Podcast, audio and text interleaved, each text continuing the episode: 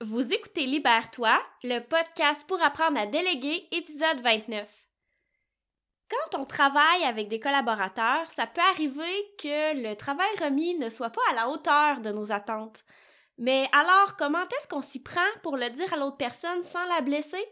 C'est vrai que c'est pas évident, tu sais. Est-ce qu'on doit faire comme si de rien n'était puis tout recommencer par nous-mêmes? Certainement pas.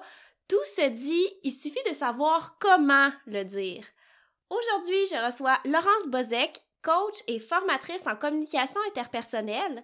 Tombée en amour avec l'entrepreneuriat, elle promeut aujourd'hui un entrepreneuriat durable, contributif, rétributif et collaboratif. Son but, c'est de révéler l'impact d'une saine façon de communiquer sur la croissance, le bien-être et la pérennité en affaires. Ensemble, on va parler de comment bien communiquer avec ses collaborateurs. Laurence va nous donner des conseils sur la façon de donner une rétroaction pour qu'elle soit constructive. À tout de suite! Imagine-toi avoir une heure de plus par jour. T'en ferais quoi? Je suis Josiane Morinville et j'anime le podcast Libère-toi pour les entrepreneurs qui veulent plus de temps, plus d'argent. T'as tendance à tout faire par toi-même? Et si déléguer était la clé pour mieux travailler?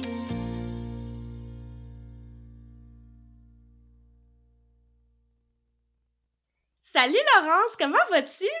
Salut Josiane, je vais très très bien, merci. Et toi?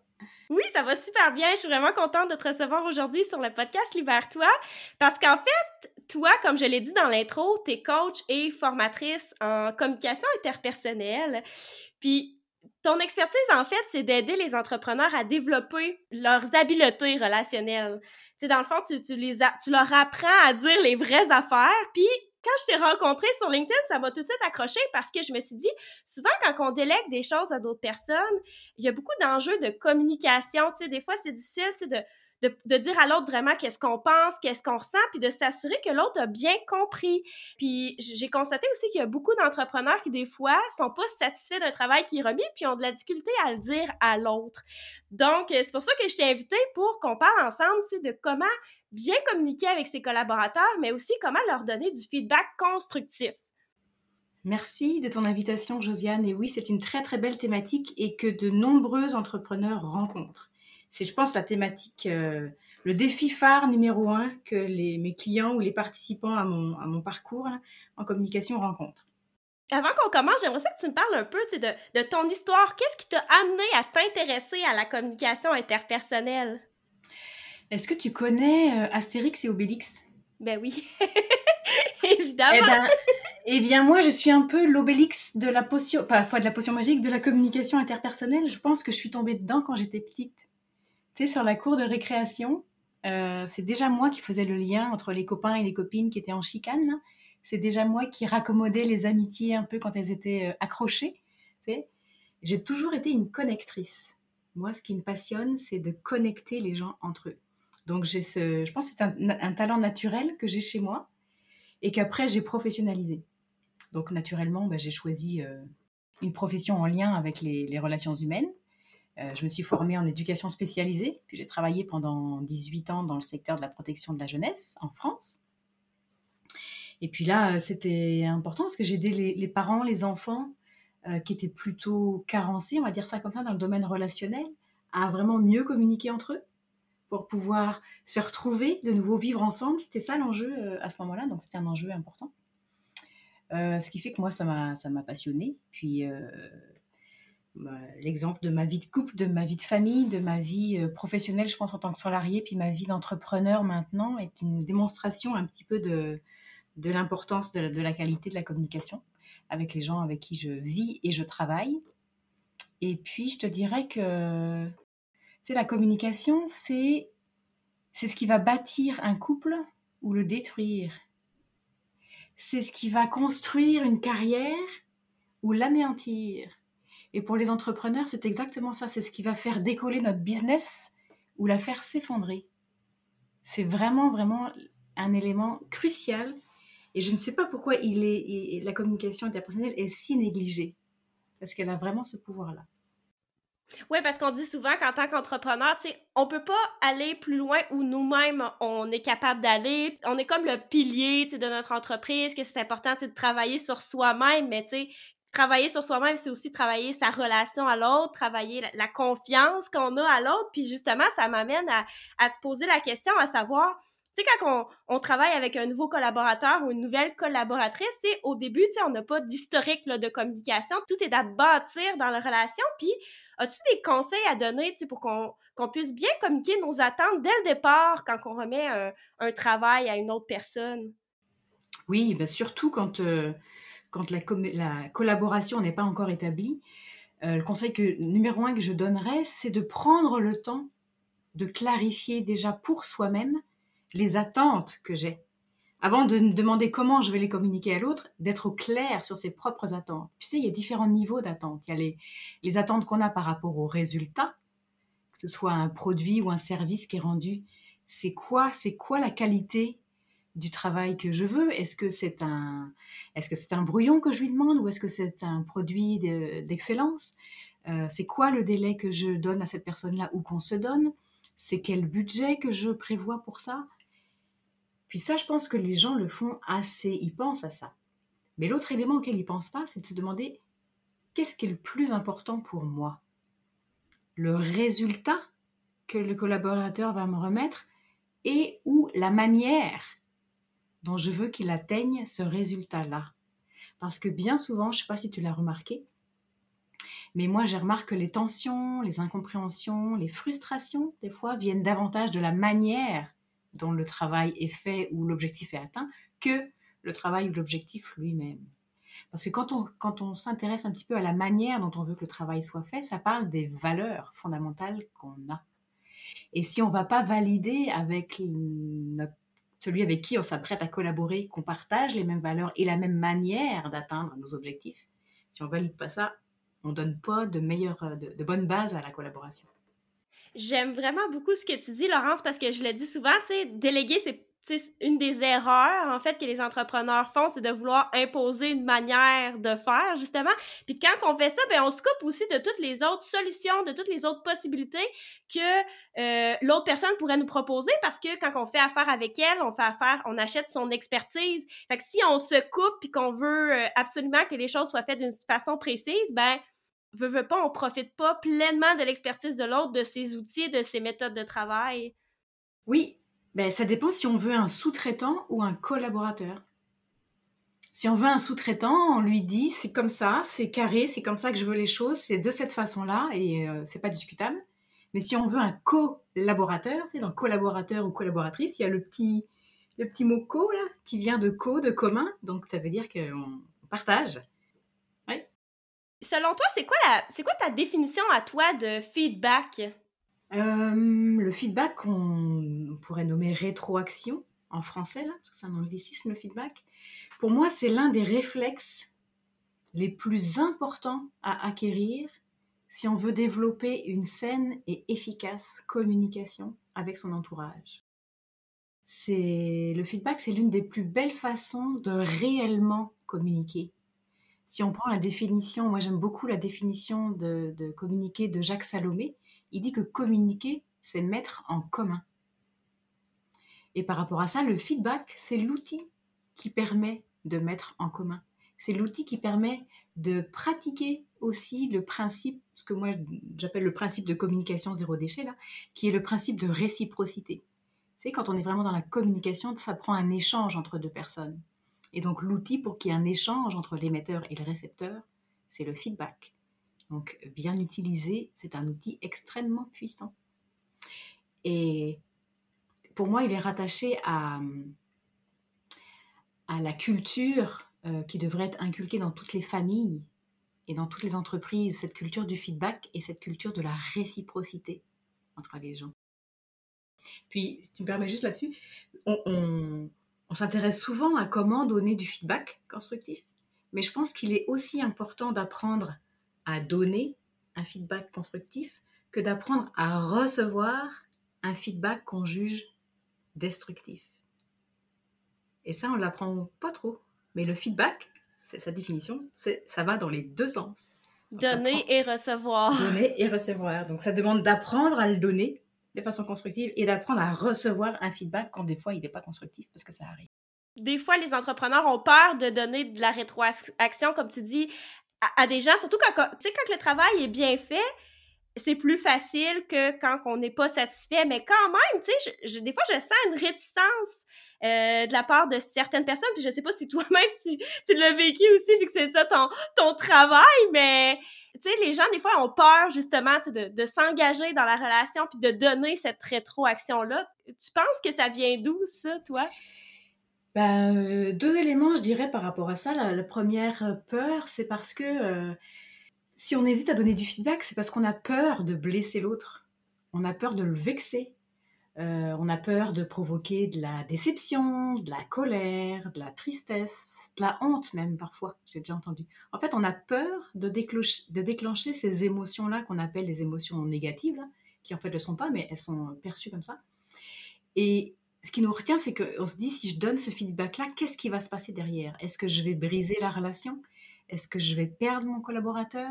Est-ce que je vais euh, perdre sa confiance, son appui, son expertise? Et on craint qu'il y ait des retombées négatives sur nous. Puis ça, ça vient de quelque chose de, loin, qui, de nos ancêtres aussi, là, puis surtout dans la société occidentale, où quelque chose où on s'est beaucoup euh, euh, trompé, là, c'est qu'on fait un amalgame entre qui on est et ce qu'on fait. Et dans la société occidentale qu'on est là, sais, quand tu demandes à quelqu'un, tu, rencontres quelqu'un à un réseautage ou à un, un party avec des amis, là, la question qu'on pose à quelqu'un, c'est Et toi, tu fais quoi dans la vie? Et on associe ce qu'il fait dans la vie à qui il est. Ça va nous parler de son identité. Et souvent, quand on donne un feedback, la peur qu'on a de donner vient de là, parce que même si on se dit, oh, je vais donner du feedback sur ce que la personne a fait, même si c'est dit sur ce qu'on fait, la personne se, sent euh, remise en question dans qui elle est.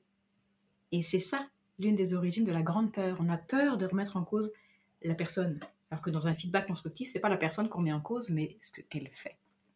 Puis tu sais, tantôt, tu parlais aussi de tout l'enjeu de donner et de recevoir. Fait que penses-tu que quand nous-mêmes, on a de la difficulté à recevoir un feedback, c'est encore plus difficile pour nous, dans le fond, d'en donner aux autres parce que nous-mêmes, on a de la difficulté à, à, à l'accueillir puis à l'accepter, dans le fond? Oui, tout à fait on, projette en fait, c'est les propres peurs qu'on a, on les projette sur l'autre. Hmm? Tu as complètement raison. Selon toi, c'est quoi les critères d'un bon feedback? Les critères d'un bon feedback, souvent, moi, je donne ceux de Wyatt Woodsmall. Tu m'excuseras le, mon accent, mon piètre accent anglais, mais que moi, j'ai découvert quand j'ai fait ma formation en PNL, en programmation neurolinguistique. Là. Les critères d'un bon feedback, Déjà, un bon feedback, c'est un feedback qui est constructif et donc qui va être efficace. Le premier critère, c'est qu'il porte sur les comportements de la personne, ce qu'elle a fait, et non pas qui elle est, et des comportements qu'on a observés, et non pas qu'on a interprétés. Il faut être capable de nommer ce que j'ai observé, perçu. Des éléments concrets, tangibles. Un bon feedback, il se donne au moment approprié. On ne fait pas forcément ça euh, en cinq minutes entre deux rendez-vous. Euh, un feedback, c'est pas euh, envoyé dans un courriel incendiaire. Non, non, non, non. Un feedback, ça donne un moment approprié qui se choisit. J'aimerais répondre sur ça parce que dans le fond, tu sais, souvent quand on travaille à distance, c'est comme moi, mettons, tu sais, j'ai comme une graphiste avec qui je, travaille, tu sais, à distance. Fait que nos échanges sont principalement par courriel. Fait que, mais là, moi, j'ai toujours été super satisfaite de son travail. Mais tu sais, advenant le cas que je l'aurais pas et tu m'aurais conseillé quoi de, de, prendre un rendez-vous téléphonique avec elle ou? Oui, idéalement même une rencontre euh, Zoom ou peu importe là, mais pour qu'il y ait les trois, les, trois composantes de la communication, on a le verbal, le non-verbal et le paraverbal. Le verbal, c'est les mots qu'on dit. Le non-verbal, c'est l'attitude qu'on a. Et le paraverbal, c'est le ton, l'intonation avec laquelle on dit les choses quand tu as un feedback à donner qui est d'importance, que tu penses qu'il va être délicat, que tu sais pas si tu vas être super adroit pour le donner ou pas, là, si tu le mets dans un courriel, il n'y a qu'une seule composante de la communication qui est là, qui sont les mots. L'interlocuteur ne peut pas percevoir ni ton attitude, ni le ton sur lequel tu dis les choses. Donc idéalement, quand on a quelque chose de délicat à dire, là, on trouve un moyen, un vecteur de communication qui englobe ces trois composantes-là de la communication. Et pour moi, c'est à faire aussi si on a un feedback 100% euh, euh, positif à donner. pour euh, alimenter cette culture du feedback.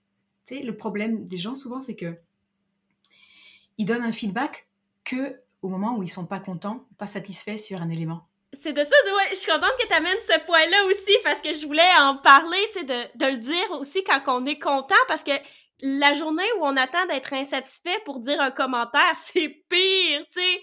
Je veux dire, puis c'est là qu'on peut détruire la relation parce qu'on l'a, on l'a pas nourri avant avec des éléments positifs. Exactement. Le, c'est, comme tu donnais l'exemple, je démarre une nouvelle collaboration avec une personne, c'est le moment idéal pour poser les bases solides d'une relation. Tu sais, c'est comme quand tu construis une maison. Tu peux choisir de la monter vite, vite, là, sans t'occuper des fondations. Première tempête, paf, elle tombe par terre. Si tu veux ta collaboration elle soit solide, bah, tu poses les fondations. Et poser les, les, saines fondations d'une collaboration, c'est de commencer par introduire tout de suite cette réciprocité-là, puis de, que chacun donne ses critères. De quoi tu as besoin, idéalement, avant même d'avoir un travail à fournir, euh, on pose les bases. Euh, c'est quoi le vecteur de communication que tu préfères utiliser? Toi, tu es plutôt courriel, tu, on, utilise quoi? La messagerie LinkedIn On s'envoie des SMS Est-ce qu'on fixe une rencontre hebdomadaire? On fait ça sur Zoom et chacun, avant d'en avoir besoin, on établit ça. Comme ça, on sait. Est-ce que tu as besoin que, euh, quand je confie un travail à quelqu'un, à mon collaborateur, est-ce que je lui laisse carte blanche et il se débrouille à 100% et je veux entendre parler que du résultat final? Est-ce que je veux être mis au courant des différentes étapes? Tout ça, ça fait partie des attentes qu'on a à, énoncer, nous, avant et d'aller valider que notre collaborateur, il est OK avec ces attentes-là et il est capable d'y répondre. Des fois, on dit une consigne à une autre personne, puis là, on pense que c'est super clair, mais des fois, il y a des ambiguïtés aussi dans ce qu'on dit. Puis même si ça l'est évident pour nous, des fois, ça l'est pas pour l'autre personne. Puis des fois, tu sais, je me dis, moi, un des trucs que j'ai trouvé pour essayer d'éviter ce genre de situation-là, c'est que je demande à l'autre personne ce qu'elle a compris, tu sais, de, de ce que moi j'ai dit pour voir si les mots que j'ai utilisés, ça a le même sens pour elle, tu sais, que, que pour moi. Mais as-tu d'autres conseils euh, à donner pour essayer d'éviter ce genre de situation? Non, bah c'est tout à fait ça, c'est ce que je dis toujours. Moi, terminez, euh, vous, nommez vos attentes à votre collaborateur, terminez par une ou plusieurs questions. Questions fermées et questions ouvertes surtout. Questions fermées, euh, est-ce que tu es d'accord avec ce que j'ai dit? Tu auras comme réponse oui, non. Question ouverte, qu'est-ce que tu as compris de ce que je te propose? Euh, Comment tu comprends ma façon de travailler? Et là, tu vas aller valider que du côté de ton collaborateur, il est OK ou pas avec ce que tu proposes, puis si c'est pas OK, ben, on peut ajuster. tu sais, je trouve quand le fit est bon avec l'autre personne, puis qu'on a une expérience de travail ensemble, ben, euh, ces choses-là deviennent de moins en moins nécessaires parce que là, on a comme un contact naturel qui se fait, puis à la longue, on se comprend, on se comprend mieux, mais c'est vrai qu'au début, c'est important vraiment de prendre euh, le temps puis d'y accorder une importance particulière, là, à savoir si l'autre a bien compris ce qu'on voulait, tu sais. oui, tu sais, je dis toujours, euh, une once de précadrage vaut une tonne de recadrage. Et prendre le temps de clarifier nos attentes avant de, de dire à un collaborateur, c'est précadrer. Et ça va nous éviter bien des problèmes et bien des feedbacks euh, pas faciles à donner euh, derrière. Ouais, parlant de feedback pas facile à donner, mettons que on a fait nos bonnes pratiques, qu'on a mis nos bonnes bases, et puis que là, finalement, on, ne sait pas trop, là, il y a eu un malentendu, puis qu'on n'est pas satisfait du travail remis. Qu'est-ce qu'on fait? eh oui, eh oui, ça arrive, ça arrive, ça arrive. Ben, comme j'ai dit plus tôt, la première chose à faire, c'est de prendre du temps soi-même pour clarifier plusieurs éléments. Premier élément à clarifier, un, regarder, fouiller de quoi je suis satisfait ou satisfaite même si globalement le sentiment premier qui est monté c'est de l'insatisfaction, il y a forcément des éléments sur lesquels je suis satisfait. C'est rare qu'il y ait rien qui n'ait fonctionné. Si c'est le cas, je pense qu'il faut changer de collaborateur. Oui, c'est ça, là. ça se peut aussi, tu sais, il peut arriver que des fois, ça soit juste pas la bonne personne, mais avant de prendre la décision de dire c'est pas la bonne personne, je pense que il y a moyen de faire un, petit travail, là, en, en amont, puis de réparer les choses, là. Oui, Mm. Mais c'est important de, quand ce qui nous saute à la face, c'est ce sur quoi je suis pas satisfait, de faire l'effort conscient de trouver, ok, attends, attends, attends, mais là, qu'est-ce qui a, où, où est-ce que mon collaborateur a répondu à mes attentes, qu'est-ce qui a fonctionné, puis on fait la liste.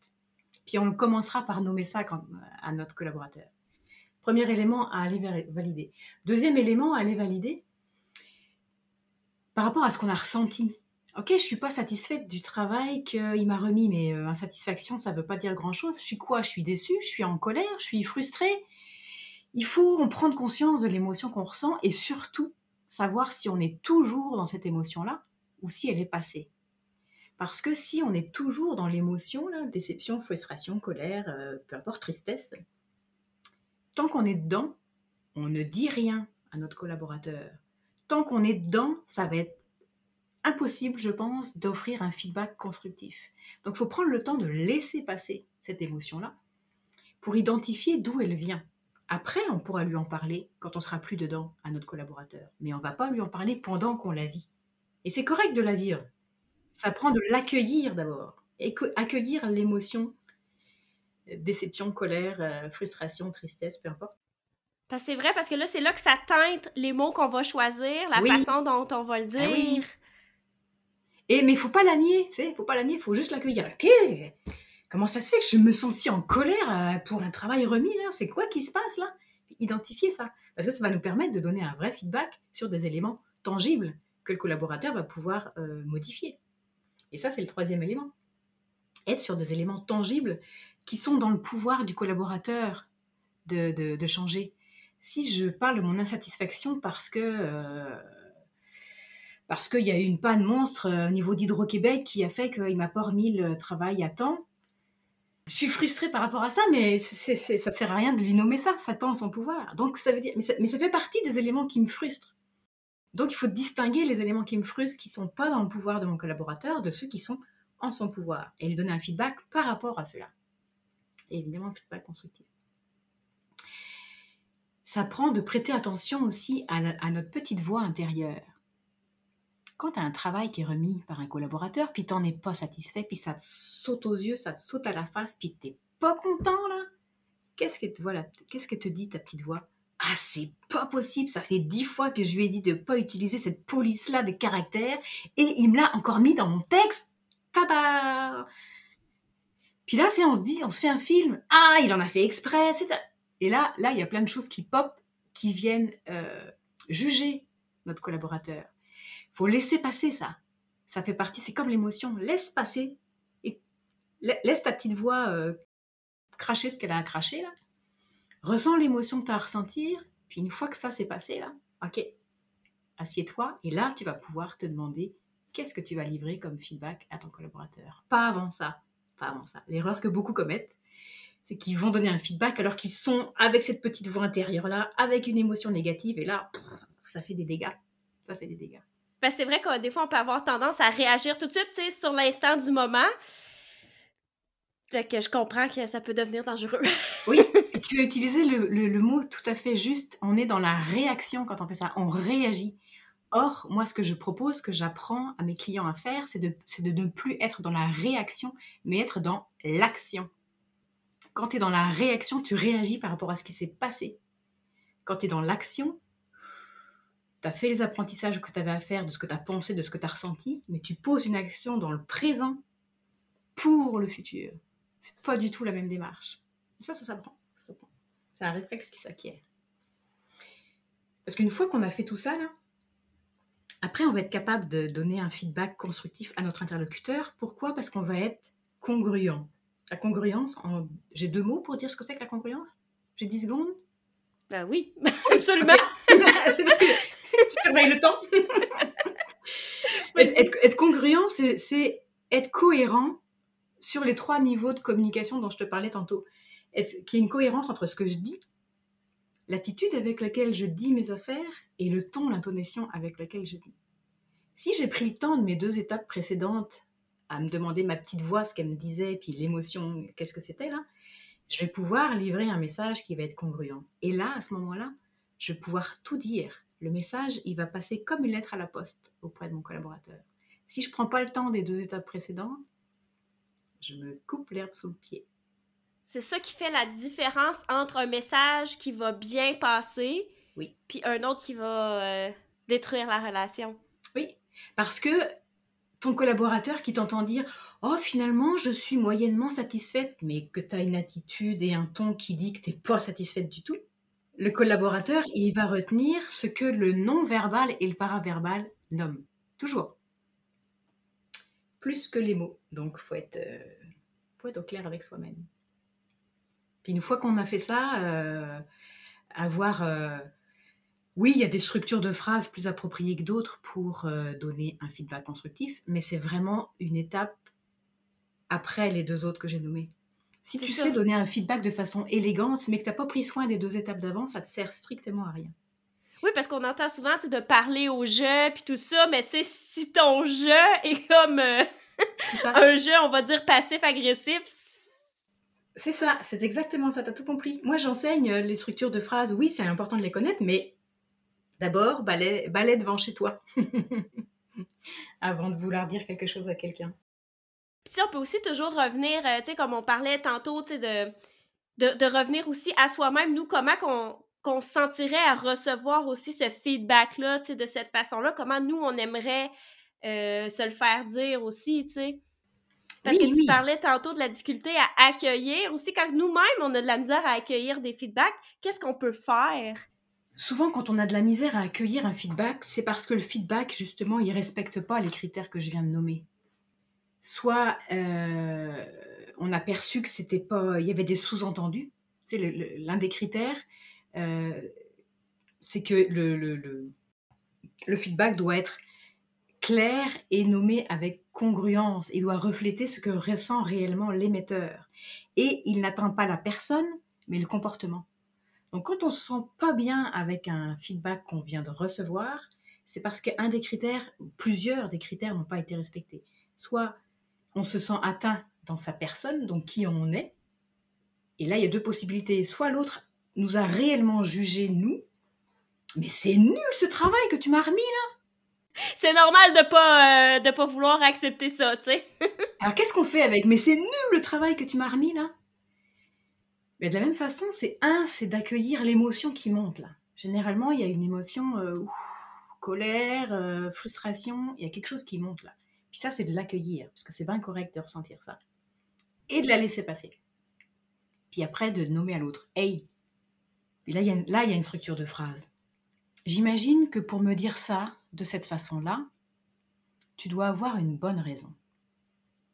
S'il te plaît, j'aimerais bien que tu me la nommes et qu'une fois qu'elle sera nommée, tu puisses me dire les choses autrement.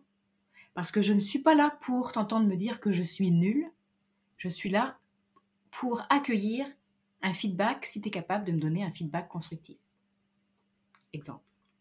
Mais ça, ça prend d'être suffisamment confortable, tu ça prend d'avoir une estime de soi avec un bon niveau quand même d'estime de soi, un niveau de confiance en soi aussi dans la qualité du travail qu'on a fourni, qui est correct, parce que si soi-même on doute de la qualité du travail qu'on a fourni, mais à ce moment-là, c'est pas pour ça que le travail est nul. À ce moment-là, c'est de dire, écoute, moi-même, je suis pas super satisfaite de mon travail. Voici ce que j'aurais aimé produire. Voici ce que j'ai produit finalement. Comment on peut arranger ça pour que cet écart-là, il se réduise? Tu sais, dans les mots que j'utilise, j'ai jamais utilisé le mot nul. C'est pas possible, ça. Mais donc, si on a du mal à accueillir un feedback, pour moi, il y a deux éléments à regarder. Un, comment l'émetteur l'a, donné le feedback. Si vraiment il y a peu de, tous les critères que j'ai donnés tantôt, là. Et à ce moment-là, la majeure partie de la responsabilité, elle est sur l'émetteur. Et la deuxième possibilité, c'est que le récepteur, il n'est pas suffisamment confortable, soit avec le travail qu'il a, la qualité du travail qu'il a remis, soit avec sa valeur personnelle. Et là, il a un travail euh, personnel à faire. C'est ça, vraiment. Tout part, tout part de lui-même, tout part de, de soi. ouais, mais ça prend, de, ça prend de réussir à distinguer ça. Tu des fois, la, la, la, frontière est pas claire, puis des fois, il y a un mélange des deux. C'est intéressant. J'aime beaucoup la dynamique, euh, ton explication, en fait, de la dynamique qui se crée, à savoir entre l'émetteur et le récepteur, euh, qui a ses parts de responsabilité et dans quel contexte, là, de pouvoir différencier ça, c'est vraiment aidant. Euh, j'aurais une dernière question à te poser. En fait, Qu'est-ce que tu dirais à un entrepreneur qui aimerait déléguer mais qui hésite encore à le faire? Ouais, c'est une bonne question, ça. Eh bien, je lui dirais, euh, Si tu es rendu que tu aimerais déléguer, c'est que tu as dû identifier trois choses. Un, que là où tu es bon, voire excellent, en tout cas là où tu es meilleur qu'un autre. Deux, ce que tu aimes faire et ce que tu détestes faire. Et trois, tu as identifié aussi ce qui te prend trois heures à faire là où quelqu'un d'autre mettrait 30 minutes. Et si tu as identifié tout ça. Très bon indicateur. ouais. je te dirais, ben, qu'est-ce qui te manque pour passer à l'action? Éventuellement, de quoi tu as peur? Puis après, je dirais, imagine que tu as délégué ce que tu aimerais déléguer à un collaborateur de rêve. Quel impact ça a dans ta vie? Quel impact ça a dans ta business? Comment est ta passion? Comment est ton énergie? Comment est ta motivation? Comment est ton chiffre d'affaires alors? Puis là, je pense qu'il passe à l'action. Oui, c'est ça, je pense. tu, nous fais rêver juste, juste à y penser. Puis je pense aussi qu'avec ce dont on a discuté aujourd'hui, il n'y a plus de raison d'avoir peur parce que des fois, bon, il y en a qui ont peur, euh, tu sais, que que, justement que le travail soit mal fait puis que ça se passe mal. Mais tu sais, je pense qu'aujourd'hui, avec les conseils que tu as apportés, si un entrepreneur hésite encore à déléguer des tâches, ben il y a des outils pour savoir, tu sais, pour que ça se passe bien, puis pouvoir le dire si jamais euh, il y a quelque chose, puis pouvoir réparer la, situation, puis être, euh, être transparent dans ce qu'il ressent puis dans ce qu'il pense euh, sans blesser l'autre. Oui, parce que si ce qui l'empêche de déléguer une tâche, c'est de ne pas savoir comment communiquer avec les collaborateurs, oui, ça fait partie des choses qui s'apprennent. Et ce serait dommage que ce soit ça le frein à mhm. faire croître sa business, alors que, ouais, ça s'apprend. Absolument. Puis avant qu'on se quitte, Laurent, j'aimerais ça que tu nous dises où est-ce qu'on peut te suivre? Alors moi, je suis essentiellement sur LinkedIn. C'est là que la connectrice que je suis connecte le mieux avec les gens. D'ailleurs, j'invite tous ceux qui veulent à me faire une demande de connexion, idéalement personnalisée, c'est apprécié. Euh, puis je réponds toujours, toujours, toujours. C'est sur LinkedIn aussi qu'on peut voir euh, mon actualité, euh, mon état d'esprit, ma vibe. Enfin, je partage pas mal de, contenu sur LinkedIn. On peut aussi s'abonner à mon infolettre. Là, c'est plus en allant sur mon site web. J'ai un, e-book qu'on peut télécharger ou sinon juste s'abonner. Sur chaque page de mon site, on peut, on peut s'abonner à l'infolettre. C'est quoi le thème de ton e-book? La solution infaillible pour se faire respecter au travail. C'est ça son titre. Oh, wow tout indiqué à la suite de notre oui. aujourd'hui. tout à fait. Hmm? Il n'y a pas de hasard. pas de hasard. Euh, c'est surtout là. Après, je donne régulièrement des webinaires sur le thème de la communication zéro déchet, mais c'est annoncé sur LinkedIn ou via mon infolette. Ah, ben super. Fait que je te remercie beaucoup pour ton temps. J'ai vraiment adoré notre conversation. Euh, tu sais, moi-même, ça, ça, me fait réfléchir à savoir ben, comment que j'interagis avec les autres, comment que je peux améliorer mes rétroactions, puis euh, mieux, euh, mieux maîtriser mes émotions par rapport à tout ça. Mmh. fait que ben, je te remercie beaucoup, puis ben, je te souhaite une bonne journée. ben, merci à toi, Josiane. C'était un plaisir de partager sur ce feedback avec toi. Merci beaucoup. Bye bye. Bye. J'espère que vous avez aimé l'entrevue. Pour ma part, j'ai apprécié les conseils de Laurence sur l'équilibre entre donner et recevoir. Je pense que les deux sont interreliés. Plus on est à l'aise de recevoir des rétroactions, ben plus ça devient facile d'en donner. Si l'entrevue d'aujourd'hui avec Laurence t'a plu, ben je t'invite à laisser une note de 5 étoiles et un commentaire sur Apple Podcast. Dis-moi ce que tu trouves le plus utile dans le podcast puis en quoi ça te permet de mieux déléguer dans ton entreprise. Je te remercie à l'avance, tes commentaires sont très appréciés puis ça va permettre de faire rayonner le podcast Libère-toi pour que d'autres entrepreneurs puissent le découvrir aussi. Dans le prochain épisode, je reçois Dominique Gauvin, consultante RH.